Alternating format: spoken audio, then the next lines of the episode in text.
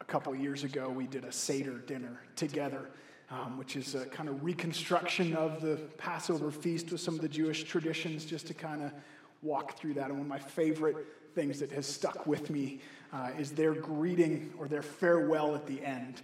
Um, they, they, the, the, custom is to say, next year in the New Jerusalem. How cool is that? And I can't hardly take communion anymore without thinking, maybe next, next week uh, we celebrate communion uh, in the New Jerusalem. How great will that be? Well, this week, uh, Family Worship Sunday, we got the kids in with us. Where my kids at? Put your hands up. Where you guys? Some in the back. I'm not a ton of kids this morning, um, but uh, you guys are in with us on purpose. We love you. We're glad you're here. It is not by accident that you're with us uh, every week through uh, the singing time. And uh, we, we want you here. We want you to be able to engage. Um, I want to give you a hint. We want you to watch your parents. We want you to see your mom and dad worshiping God and, and to see their love for God come out. And we want you to join. We want you to, to see His glory in a way that makes you sing too. Uh, and it's not by accident that once a month we have you guys in here with us for the whole service, the whole long sermon, because um, it's good to be together. Um, we love your children's ministry teachers. They do a fantastic job of teaching you guys. Um, but it's good for us to be together under God's word. Again, you get to see mom and dad learning from God's word and growing and studying. Um, and, and, and you get to hear God's word. And, and I get it, it's hard in here. It's harder in here than it is for you downstairs. Um, but it's good for you to learn to do hard things and especially this thing. It's good for you to learn how to listen to a sermon and how to take some notes. That's why I got you that, uh, that fill in so that you can be paying attention, filling in notes, uh, and, and just to make sure that's fun for you. Um, somebody help me out what I got afterwards if you fill it out. Candy, I got nice little chocolate bars. Um, so I want to see you fill that out. And if you're, if you're too little and filling out words is tough, draw me a picture. Draw me a picture from the sermon. And uh, I want to see that after the service, and I'll have candy for you. Because um, this is for you. Because we want you here, and God wants you to be learning and growing in His Word. So take it as a challenge. Um, it's going to be hard, um, but pay attention. Try to understand. So let me, uh, let me pray for you and for all of us as we, as we move into God's Word. Let's pray together. Father, thank you for your Word. Thank you that it is true and trustworthy, that we can plant both feet on it solidly with no doubt. Thank you that it's clear and that it calls us to Christ, even the youngest among us, to come, and even uh, the most mature among us to come as children, humbly and simply to your word. Lord, would you teach us this morning? Help us to understand. Help us to grow in you, God, that we would hear your word this morning, that we would accept it, uh, receive it in meekness, and that we would be doers of the word. That we would be changed and transformed uh, to the image of Christ, we pray. In Jesus' name, amen. Well, parents, I have, uh, I have something for you to um, a tip just a, a, trick. Josh mentioned this to me the other day. Uh, I'm going to be throwing a lot of scripture at you this morning. Um, and uh, because of the narrow time we have between when the United Church leaves and we have to get everything set up and move in, um, there's not a ton of time to get everything inputted into the computer to have up on the screen. They do a great job. I hope they'll get the majority of what I've got up there this week, um, but especially the kids fill in. Um, I know some of you have said, I have a hard time getting the scriptures down, and I want to go back and look at those later, and I, and I can't get them all written down. Here's the, here's the simple trick that will change your life. I could do an infomercial here. Um, do the numbers first. You'll not, you won't forget the book. Um, so the, the, reference is, is John 14, 23. Write down 14, 23, and then go back and put in John, because you'll remember that part. Um, might help you, helps me um, for what it's worth.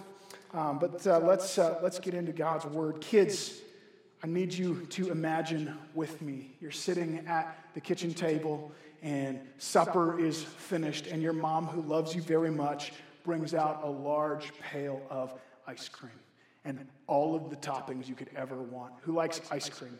Anybody? Liars. I see a bunch with your hands down. Um,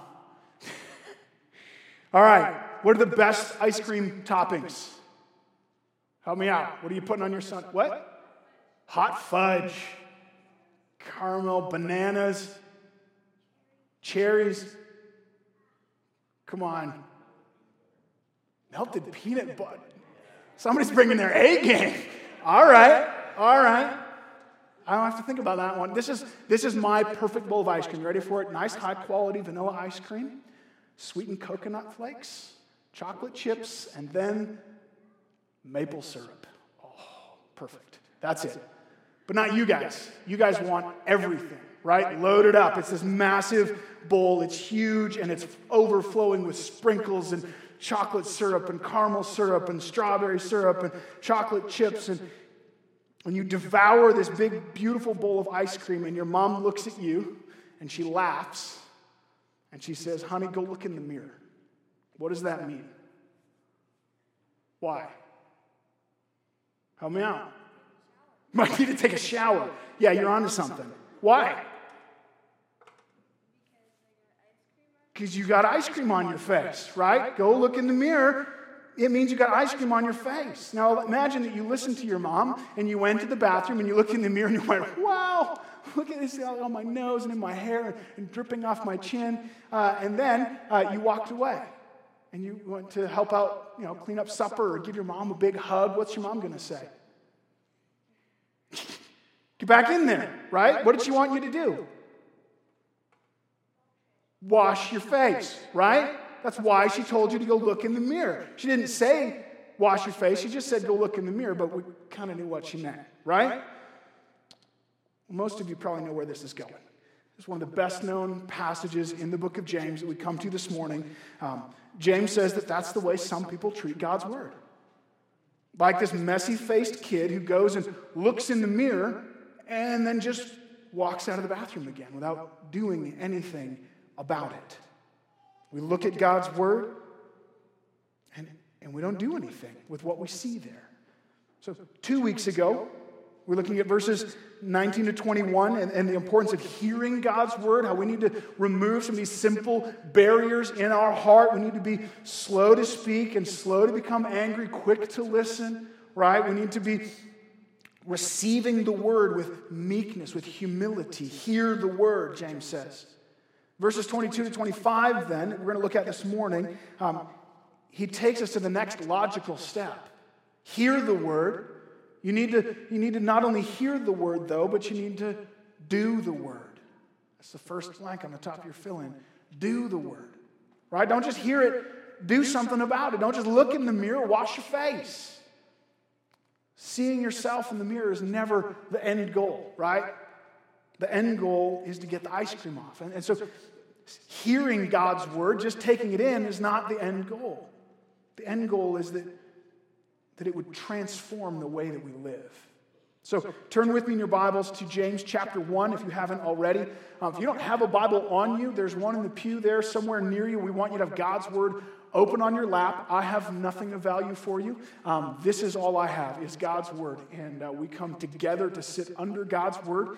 Uh, and if you don't have a Bible at home or one that you can read easily, take this one with you. We just ordered a whole bunch of new ones. We're excited to do that. We want you to have it. It's our gift to you. Uh, but let's, uh, let's look together. James chapter 1, we'll start reading at verse 22. But be doers of the word and not hearers only, deceiving yourselves. For if anyone is a hearer of the word and not a doer, he's like a man who looks intently at his natural face in a mirror. For he looks at himself and goes away and at once forgets what he was like. But the one who looks into the perfect law, the law of liberty, and perseveres, being no hearer who forgets, but a doer who acts, he will be blessed in his doing. Let's just stop at these first words, this first basic command here be doers of the word. This is a call to action, to movement. Um, don't just hear the word, do something about it. And, and, and James here is pointing to um, the proof of obedience. That's point one the proof of obedience. James has been laying out for us as we've kind of walked through this book. We've seen uh, he's, he's laying out these tests of authentic faith. What does true, genuine, saving faith look like?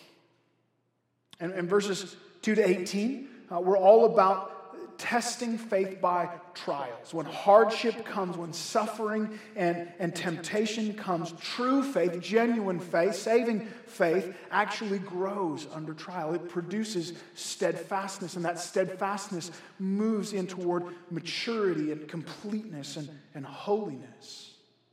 This next section, verses 19 through 27, um, talks about the test of how true faith responds to the word. And so this is part of that test of authenticity. He's saying, this is what true faith looks like. This is what genuine belief is. And, and, this is so important for you kids who are growing up in the church. And, and I think for many of us who've just kind of been in church for a long time. At some point, you're going to have to pause and ask the question do I just do this because it's what I do? Um, or, or do I have genuine faith? Is this my faith? Do I actually believe? Um, do I have faith in such a way that I can be confident that I'm saved? Obedience to God's word is evidence of an authentic faith. Obedience to God's word is evidence of an authentic faith. Now, this is where James often gets misunderstood and, and taken uh, wrong. And, and people will say that James um, contradicts Paul. And Paul talks all about grace, and James talks about works. And, and they're right about that. But that doesn't mean that James and Paul disagree. And uh, this is so central to understanding the book of James. And as we move forward from here, we're going to be relying on this. So um, we're just going to camp here for a little bit and unpack this. And the first thing we have to do is understand Scripture right. This book is fundamentally different from any other written work, right? We need to get that. So, um, really simple question, easy question. Maybe one of the Barnsdale kids can answer me. I didn't even hear ice cream toppings from you guys. Who wrote the book of James? Easy answer. James. Let's get a little trickier. Who wrote the book of Ephesians? Who? Paul. Now, if I was to change the question and tell you that there was one author that wrote both of those books, who would that be? God. Yeah, that's why we call it God's Word, because God wrote the Bible. So, how do we know that Paul and James don't disagree? Because God wrote both books. Because God used James to write the book of James and say exactly what he intended, and God used Paul to write the book of Romans and the book of Ephesians and to say exactly what he meant to say. And God doesn't contradict himself. God is not like us who changes his mind or maybe accidentally says one thing one day and another thing the other day. Um, no, God is absolutely consistent. And so they don't disagree because God doesn't disagree with himself. And, so often people use the Bible this way. And two people disagree, and one person will say, hey, the Bible says A, and the other person will say, no, no, no, the Bible says B, and they'll start stacking up verses against each other uh, as if whoever can get the more verses wins, and it doesn't work that way. Or um, we have this idea that maybe you know, we can stack up all these verses, and, and the truth is like some kind of compromise between the two. It's not that either. The truth is in both. All of Scripture is breathed out by God and is trustworthy and true. And so the job is to properly understand all of the verses, submit to all of the verses, and then work to figure out how they fit together. And, so it turns out that looking at James and Paul is a great kind of case study, a great place to kind of work this out. What does that look like? Um, because at first glance, they seem to contradict. And as we dig in deeper, they totally agree. And so uh, here's the question between James and Paul are good works, so is our obedience a necessary part of salvation? Are good works a necessary part of salvation? That's a big question. Think about that for a minute. How would you answer that? Is obedience a necessary part of your salvation? I'm going to I'm to guess that most of us would at very least be most comfortable answering that with a nice, clear no. And we answer that way because of our, our roots in the Reformation, right? That's where we come from. That is huge. That is why we are not Catholics, and that's a big deal. because we understand the five solas, right? And the first three lay that out. We're saved by grace alone, through faith alone, in Christ alone. We're not giving up on that. That's where we our, our history has come from, understanding our works do nothing to accomplish our salvation. We're not, we're not saved because of the things that we do. It's not about what we can do, but what Christ has done. And we go to Paul to back that up, and we should.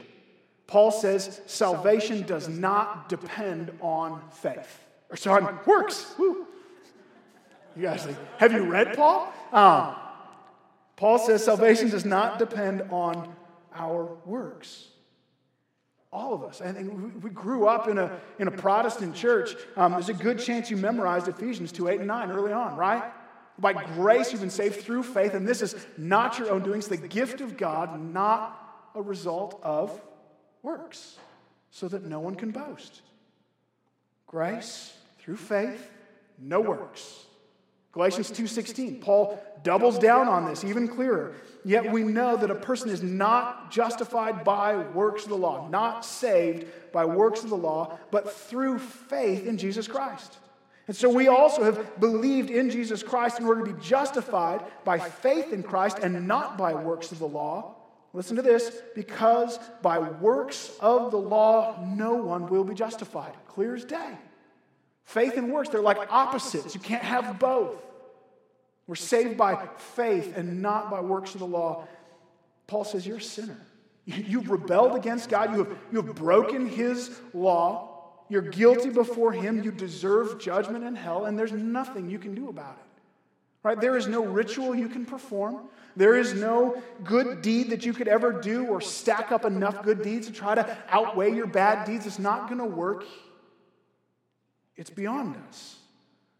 Salvation is in Christ, He accomplishes it. We're saved by, by faith in Him, by, by actually giving up on our works and saying, No, I can't do it. I need Jesus. I need a Savior. It's by faith in what He has accomplished. It's the death of Jesus on my behalf. So Paul says again, my, my salvation does not depend on works. And then enters James, that rascal, and he upsets the apple cart. He comes in talking about works. And he says obedience is absolutely necessary part of salvation.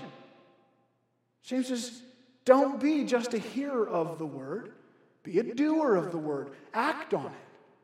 And in case that's not clear enough, we'll see this again. We get down to chapter 2, verse 14. What good is it, my brother, if someone says he has faith but does not have works, can such a faith save him? And his resounding answer is no. So, what's going on? James says there is no salvation without works. Works are a necessary part of salvation. So, who's right? Well, they both are. And we have to just understand them properly. And actually, they don't contradict each other at all. We'll get more into this again as we come into chapter 2. But the difference is this Paul says salvation does not depend on works. Salvation doesn't grow out from works. Works are not the root of the tree of salvation. James says true salvation produces works. True salvation brings about change. So we're looking at this tree. Faith is the root, faith and grace and Christ. That's the root of our salvation. And the fruit of it is works, is obedience. Now, forgive me if we circle this for a little bit because I, I want to be simple and clear, um, but, but precise and, and accurate. And, and so, Paul is saying we're saved by grace alone, through faith alone, and, and there's nothing you could do to earn your salvation. And James is saying you're saved by grace alone, through faith alone, but that faith in God the true faith that actually saves, it's the kind of faith that produces fruit. It's the kind of faith that has evidence to it. It has an effect, it changes you. And so think about James this way. Um, if you were to walk into a clinic this afternoon and say, um, I, I, think I have COVID 19. Uh, I think alarms would go off and like a cone would drop over you. And, um, but you know, once that was all done, um, they might ask you some questions like Do you have a cough? Do you have a fever? Do you have fatigue? right? They're asking you um, if you have the symptoms of COVID 19. Now, does the cough give you COVID 19? Does the fever cause the disease? No. No, they're symptoms of it, they're outworkings of the disease. And so James is asking, Do you have the symptoms of salvation?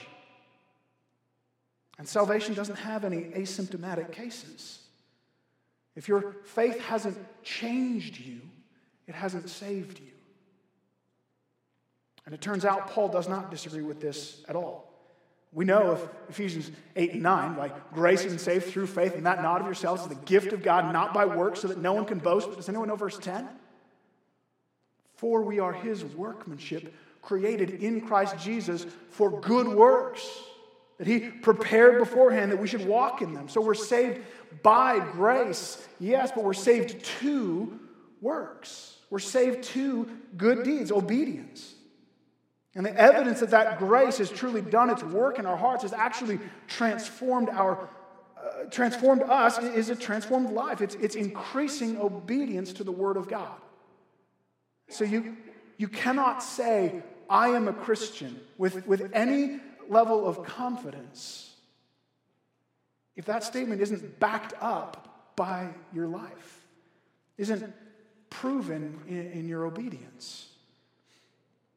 I want us to, to stick here for a minute because I think this is a doctrine that we're not that accustomed to hearing. And, and, and, so I want to just show you this from a few different parts of Scripture. This is where that note taking tip is going to come in handy. Um, verses, then book. Uh, Jesus talked about this a bunch. Jesus is so clear on this. John 14, 23, 24. Jesus answered him, If anyone loves me, he will keep my word. And my Father will love him, and we will come to him and make our home with him. That's, that's a, a picture of salvation. We will be dwelling with him. We will be with him. Who? The one who loves me, and we know that he loves me but because he keeps my word. Whoever does not love me does not keep my word. John 15, 14, just very simply, Jesus said, You are my friends if you do what I command. Matthew 7, 21. This one's a stinger. Matthew 7 21, not everyone who says to me, Lord, Lord, will enter into the kingdom of heaven, but the one who does the will of my Father who is in heaven. Now, if you were careless with that, you could say Jesus is talking about work salvation. He's not, he's talking about fruit. We know that because, well, because the Holy Spirit wrote John and the Holy Spirit wrote Romans, and we can, we can put these together. Jesus says works are a necessary part of salvation, not earning it, but proof of it. It's possible, Jesus says, to cry out, Lord, Lord, to call Jesus Lord and Master and to call on Him for salvation with your mouth in such a way that it is hollow and insincere and, and does not save you. And we all get that, right? Like, that's why it's one of the key differences between Christianity and Islam. Um, I, I can't put you in a headlock and make you a Christian. Like, believe, do it. Say Jesus is Lord. I mean, this would just be great if I could just pull out, you know, 20 bucks at the coffee shop and say to someone, hey, say the words, Jesus is Lord. Jesus is Lord. Ha! You're saved. He doesn't even know it, but he's going to heaven because he said the words, right? He said, Lord, Lord. So there's obviously this scale of insincerity on one hand and, and saving faith on the other. What, where, where is the line? Where is salvation found? Jesus says, in those who call on me in such a way that it produces obedience. True faith, saving faith, Jesus says, is not seen in what someone says with their mouth, but in what they do with their lives. That's where it shows up. The book of First John uh, is basically all about this. First John 1, uh, 6 to 7. If we say we have fellowship with Him, so I claim to be a Christian, we say we have fellowship with God, while we walk in darkness, we lie and do not practice the truth. But if we walk in the light as He is in the light, we have fellowship with one another, and the blood of Jesus, His Son, cleanses us from all sin. So, so there are people who, who claim to be followers of God, have fellowship with God, and they're liars. As they walk in darkness, they continue walking away from God. 1 John 2, 3 to 6. By this we know that we have come to know him. There's our question. How do you know if you've come to know God? By this. if we keep his commandments. Whoever says, I know him, but does not keep his commandments is a liar, and the truth is not in him. But whoever keeps his word, in him truly the love of God is perfected. It has its proper effect. By this we may know that we are in him. Whoever says he abides in him ought to walk in the same way as he walked. So clear. 1 John 3:10. Last one. This is by this it is evident who are the children of God. How do we know? By this. By this it is evident who are the children of God and who are the children of the devil. Whoever does not practice righteousness is not of God, nor is the one who does not love his brother. Now, I get it. That makes us a little uncomfortable. You feel like, have we abandoned salvation by faith here? No, not, not at all. We're talking about salvation by faith that produces works, that produces an effect, that brings about a change. Martin Luther um, said it this way idle faith is not justifying faith. Idle faith is not a justifying faith. Faith must, of course, be sincere. It must be a faith that performs good works through love. If faith lacks love, it's not true faith. It's not as though our works save us, but they give evidence of a, of a true saving faith. John Calvin summarized it very eloquently. Um, he said, It is therefore faith alone which justifies. Yet the faith which justifies is never alone. Did you get that? We're saved by faith alone, but the, the faith that saves is never alone. It, it's accompanied by transformation, by obedience. That's the proof. So a follower of Jesus, shocker, actually follows Jesus. Right? A child of God has some family resemblance to his father. And so here's the question. Not just do you call yourself a Christian, do you, do you say the words, Lord, Lord? Or have you prayed a prayer at one time, but rather, do you actually trust him? Do you actually believe him in such a way that it produces obedience in you? Be doers of the word. And I want you to notice here um, the way James says this. Um, James is not talking so much about what you do, actually, but who you are. It's not so much about what you do, but who you are. Look at the words. Be doers of the word. That's the, that's the kind of person you are the kind of person who is a doer of the word, right? It's, it's not enough to say, oh, yeah, I, I did a work one time. I had that one day when I did a righteous thing. No. And we're saying, are you the kind of person who lives out God's word? It's like the difference between someone who, uh, you know, a homeowner who gets a hole in the drywall and he patches it off. Look at, I did that. I did a, I did a home reno thing that one time, um, compared to the guy who is a professional day in, day out house builder, right? One, one did a reno thing one time, the other is consistently building houses. That's what he does, right? It's the difference between the guy that says, I have a first aid certificate, I took the course, check, I know how to save a life, uh, and the paramedic who is out there with his hands in blood day in and day out saving lives. It's not about um, this just kind of outward action, but an inward uh, identity. That's who I am, is a, is a doer of God's word. Now, if you hear that, and you look at your life and you think, that's not really me. Or at least it's not obviously me. Or maybe, boy, it's, it's been a while. It's been a rough couple of months, or maybe years. Not a lot of obedience lately. And you begin to wonder. Maybe you even doubt your own salvation. Is this real? I want to encourage you. That's a question some of us need to ask. It's not an easy question to stare that in the face. But take heart. Take heart. If your life is not characterized by Christ's ongoing work in you and that bothers you, that's grace. That's grace. That is the Holy Spirit convicting you. And it's, it's the Lord saying, hey, wake up. Let's go. Get out of bed. Let's get to work. What are you going to do about it? Will you hear the word and, and, and repent of sin? take up that call to, to seeking after Christ, running hard after Him, growing in, in obedience and holiness, producing this evidence of faith, this, this work of the Spirit evident in you? One month, three months, a year down the road, you're going to be able to look back and say, you know what? It wasn't clear on that day, but it's clear on this day. Praise God, I can look now and see evidence of Christ's work and sanctification. I'm not the man today that I was back then. Or will you slough it off? Will you fight it? Will you hear the conviction of the Holy Spirit now and by tonight go back to sitting comfortably in sin? Being spiritually lazy and passive toward God, neither actively hearing nor doing God's word. And a year from now, be more sunk and buried in sin than you are today.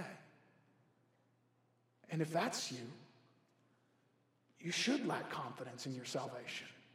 You're right to ask those questions, to even doubt and, and fear. And I pray that that fear would lead you to desperately seeking the Lord, would lead you to true living faith and, and repentance and the kind of faith that saves. That fear can be a very healthy thing. So that's point one is this proof of obedience. Be a doer of the word. Live in it. The second thing that we see here is the danger on the other side, the peril of apathy. We'll move a little quicker from here, don't worry. The peril of apathy. Um, those are two words that are really unhelpful on the kids' fill in. Um, what does peril mean? One of the older kids help me out. What is peril? Disaster, danger, right? It's a trap. It's not safe. The peril. What's apathy? Here, here's apathy. When you're playing on your screen and mom says, okay, screen time's over, and you go, uh huh, and you keep on playing, right? It's hearing and not doing. It's laziness, it's lack of action. So, the peril of apathy, the danger of not doing anything. And here's the deal this is, this is so dangerous. James says that we're to be doers of the word, not hearers only, deceiving yourselves. That's the trap. The trap is we lie to ourselves and we believe it. We are so easily self deceived. That's why I say if you take a look at your life and you don't see Christ's ongoing work in you and that bothers you, that's grace. That's a gift because that is the, that is the Holy Spirit in you overcoming your self deception and showing you something you would not have seen on your own. It's a gift. I'll tell you this from experience there are so many people who should doubt their salvation, whose lives show very little, if any, at all work of the Spirit. They, they do not appear to be actually following Christ and they are so confident, even arrogant in their salvation. Why? They're self deceived. Just like James warns. Let me read uh, verses 23 and, and 24 for us. James says, For if anyone is a hearer of the word and not a doer, he's like a man who looks intently at his natural face in a mirror, for he looks at himself and goes away and at once forgets what he was like. He looks in the mirror. He even looks intently. He looks diligently, carefully.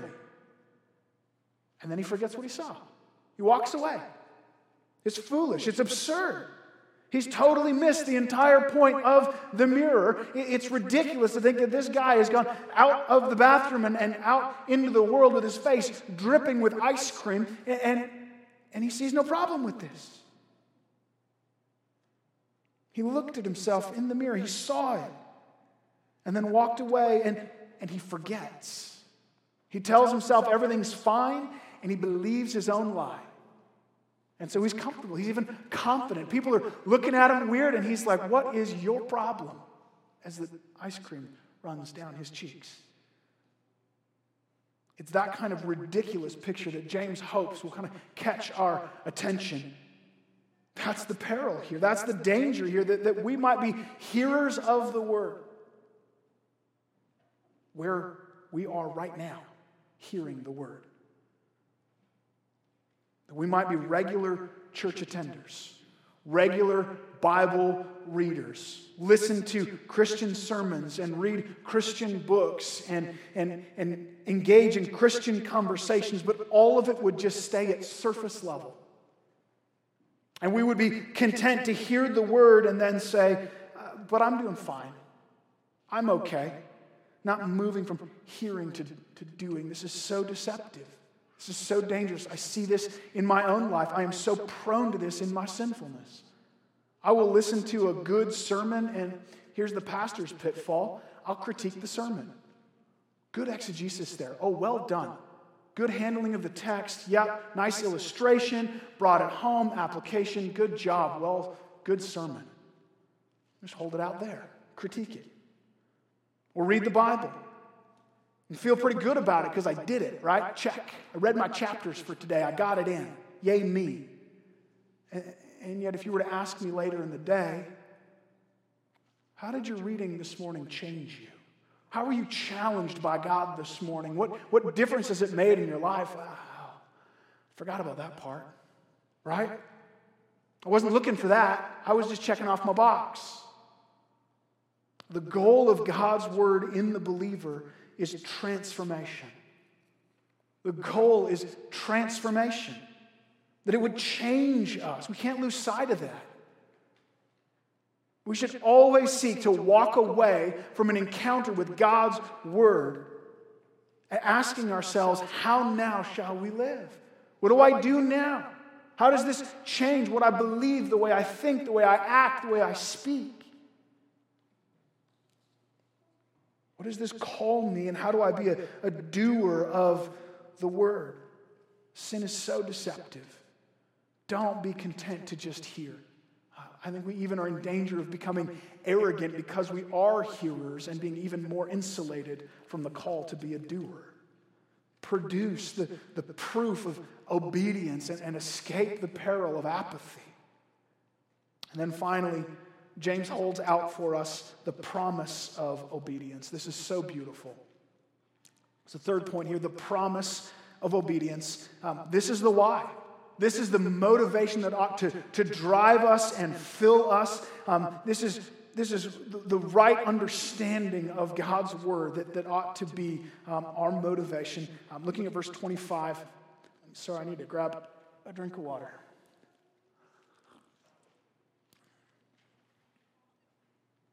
James says this But the one who looks into the perfect law, the law of liberty and perseveres, being no hearer who forgets, but a doer who acts, he will be blessed in his doing. Notice James's language shifted there? It's odd. He, has been talking about the word. Right? Verse 18, he started saying that was the by the word of truth that we were brought forth. We were given spiritual life, new birth by the word of truth. So that's it's talking about the gospel of Jesus Christ. In verse 21, he says that it's the, it's the word implanted in you that's able to save you. He started this passage, verse 22, calling us to be doers of the word, but in verse 25, the language switches. He uses all these same, uh, same words of, uh, uh of being doers of the word, but instead here he says there'd be doers of the law. And he calls it the perfect law, the law of liberty. How can he talk that way? What does that mean? Again, um, isn't he totally at loggerheads with Paul? I mean, Paul talks about the law as our condemnation. It's the law that kills. The law brings death. The law brings judgment upon us. James loves the law of God, he loves it. And again, he doesn't disagree with Paul. They're, they're looking at it from different angles. Outside of Christ, Without faith in Jesus, the, the law condemns us for our guilt and sin. It, it leaves us silent and guilty before God, it shuts us up. No one has kept God's law, no one is righteous the way God defines it. And so through the law comes judgment. Through the law comes our death penalty. But Jesus lived the perfect life. He completely fulfilled the law of God. He died on the cross, paying the penalty of the wrath of God that we deserve, that the law demands, so that those who trust in Him, though we were lawbreakers, can now be treated as law keepers, can be fully forgiven. The weight of the guilt of the law is lifted. Jesus saves us from the curse of the law gave us new life so that now we can live in the blessing of God's law. That's what James is talking about. In Christ, the law of God becomes a very different thing. Once that curse of guilt is taken away, there's something new here. Ezekiel 36, 26, uh, God uh, talks about it this way He says, I will give you a new heart and a new spirit I will put within you. And I will remove the heart of stone from your flesh, and I will give you a heart of flesh. And I will put my spirit within you. Listen to this. And cause you to walk in my statutes and be careful to obey my rules. So there's, there's that fruit of obedience. God will do it. God will cause you to walk in my statutes, be careful to obey my rules. You shall dwell in the land that I gave your fathers, and you shall be my people, and I will be your God. That's, that's language of blessing. I will have fellowship with you. You'll have my, my blessing poured out on you as you walk in my law. He said, this, this new heart, this new heart of salvation um, will be a heart of obedience, a heart that loves to do the will of God. And, and in that, we have this restored relationship with God. This is how David can, can write something like Psalm 19. I know David came before Jesus, but David understood guilt of sin and repentance and atonement. Listen how he talks about the law of God. The law of the Lord is perfect, reviving the soul. The testimony, that, that's law again. The testimony of the Lord is sure, making wise the simple. The precepts, there it is again, of the Lord are right, rejoicing the heart. The commandments of the Lord are pure, enlightening the eyes. The fear of the Lord is clean, enduring forever. The rules of the Lord are true and righteous altogether. More to be desired are they than gold, even much fine gold. Sweeter also than honey and the drippings of the honeycomb. Moreover, by them is your servant warned, in keeping them there is great reward. David loves the law of God. He sees it as, as life and, and joy and blessing. It's better than all the gold in the world. Before Christ, as law breakers were slaves to sin, and sin brings death. But in Christ, in Christ, we're free from sin and death. And there's this beautiful paradox. In Christ, we are free from sin and we are free to be slaves to God. We're free to be slaves to God. And where slavery to sin brought chaos and pain and suffering and, and ultimately death and hell Slavery to God brings life and joy and peace and eternity. That's, that's how we ought to see the law of God. It's the law of liberty, James says. Look at the, that just kind of internal contrast there. It's the law that gives me freedom. Following God's rules is where true freedom is found. That's what we were created to be, where we were created to live. Right? It's like the, the fire does best in the fireplace, the fish does well in the fish tank. In the law of God, we have life and freedom. And the one who looks on God's perfect and good law, not just hearing, but persevering, working at it, persevering, being a doer of the law, he will be blessed in his doing. I, I love the simplicity of the old hymn, uh, sing this to my kids uh, as I put them to sleep regularly. When we walk with the Lord in the light of His Word, what a glory He sheds on our way. While we do His good will, He abides with us still and with all who will trust and obey. Trust and obey, for there's no other way to be happy in Jesus but to trust and obey. It's that simple. What a beautiful promise. That sinful old self thinks, boy, if I could just throw off the law of God. If I could get rid of the law of God, then I could just run into sin and then I'd be happy. Then I'd have everything I need. And of course, it's a lie, it's death down that road. But the heart made new in Christ, the heart that is given new life, um, sees through the eyes of faith, understands God, trusts Him, loves Him, delights to run hard after obedience. They say, if I could just throw off this, this tyranny of sin, I could be free to obey God. Delights in it, not begrudgingly, but out of this hopeful expectation of joy. That's why he's a doer of the word. That's why he dares not uh, look into the law of God and walk away forgetting what he saw because he believes there's blessing there. He believes God. He has faith. He believes that God is who he says he is and does what he says he does. So in his heart, it's his desire and joy to obey. Does he do it perfectly? Oh, by no means. Oh, no. He, he battles with temptation and the lies of this world. He deceives himself and believes it and falls flat on his face into sin time and time again. He's dogged by these old habits that keep coming back. He sins in ways that he doesn't yet understand to be sinful. But here's the truth the true believer sins as much as he wants. Think about it. In fact, the true believer sins far more than he wants, right? Because his heart is after God. Because sin is not where his heart is. Because though he battles and fights and falters and fails, the desire of his heart is for obedience, is for the, the perfect law, the law of liberty where there is life and blessing and joy. Church, don't be deceived. Let us be doers of the word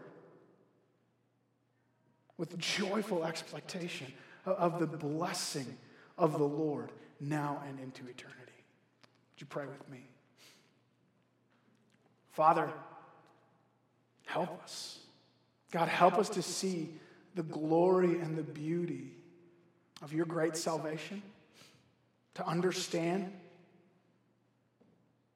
the wonder of salvation by grace alone, through faith alone, in Christ alone not by any works that we could ever do. God, we are so helpless and in desperate need of your grace. And yet, God, that that faith would produce evidence in us, would transform us, transform our hearts. That we would no longer be lovers of sin, burdened by the law of God, but lovers of you and your law, and burdened by the, the hatred of sin that continues to plague us, that we might walk in your way, seeking your blessing for joy because of your glory and your love. God, captivate our hearts again. Help us to see the beauty of obedience and to run hard after it for your glory. We pray in Jesus' name. Amen.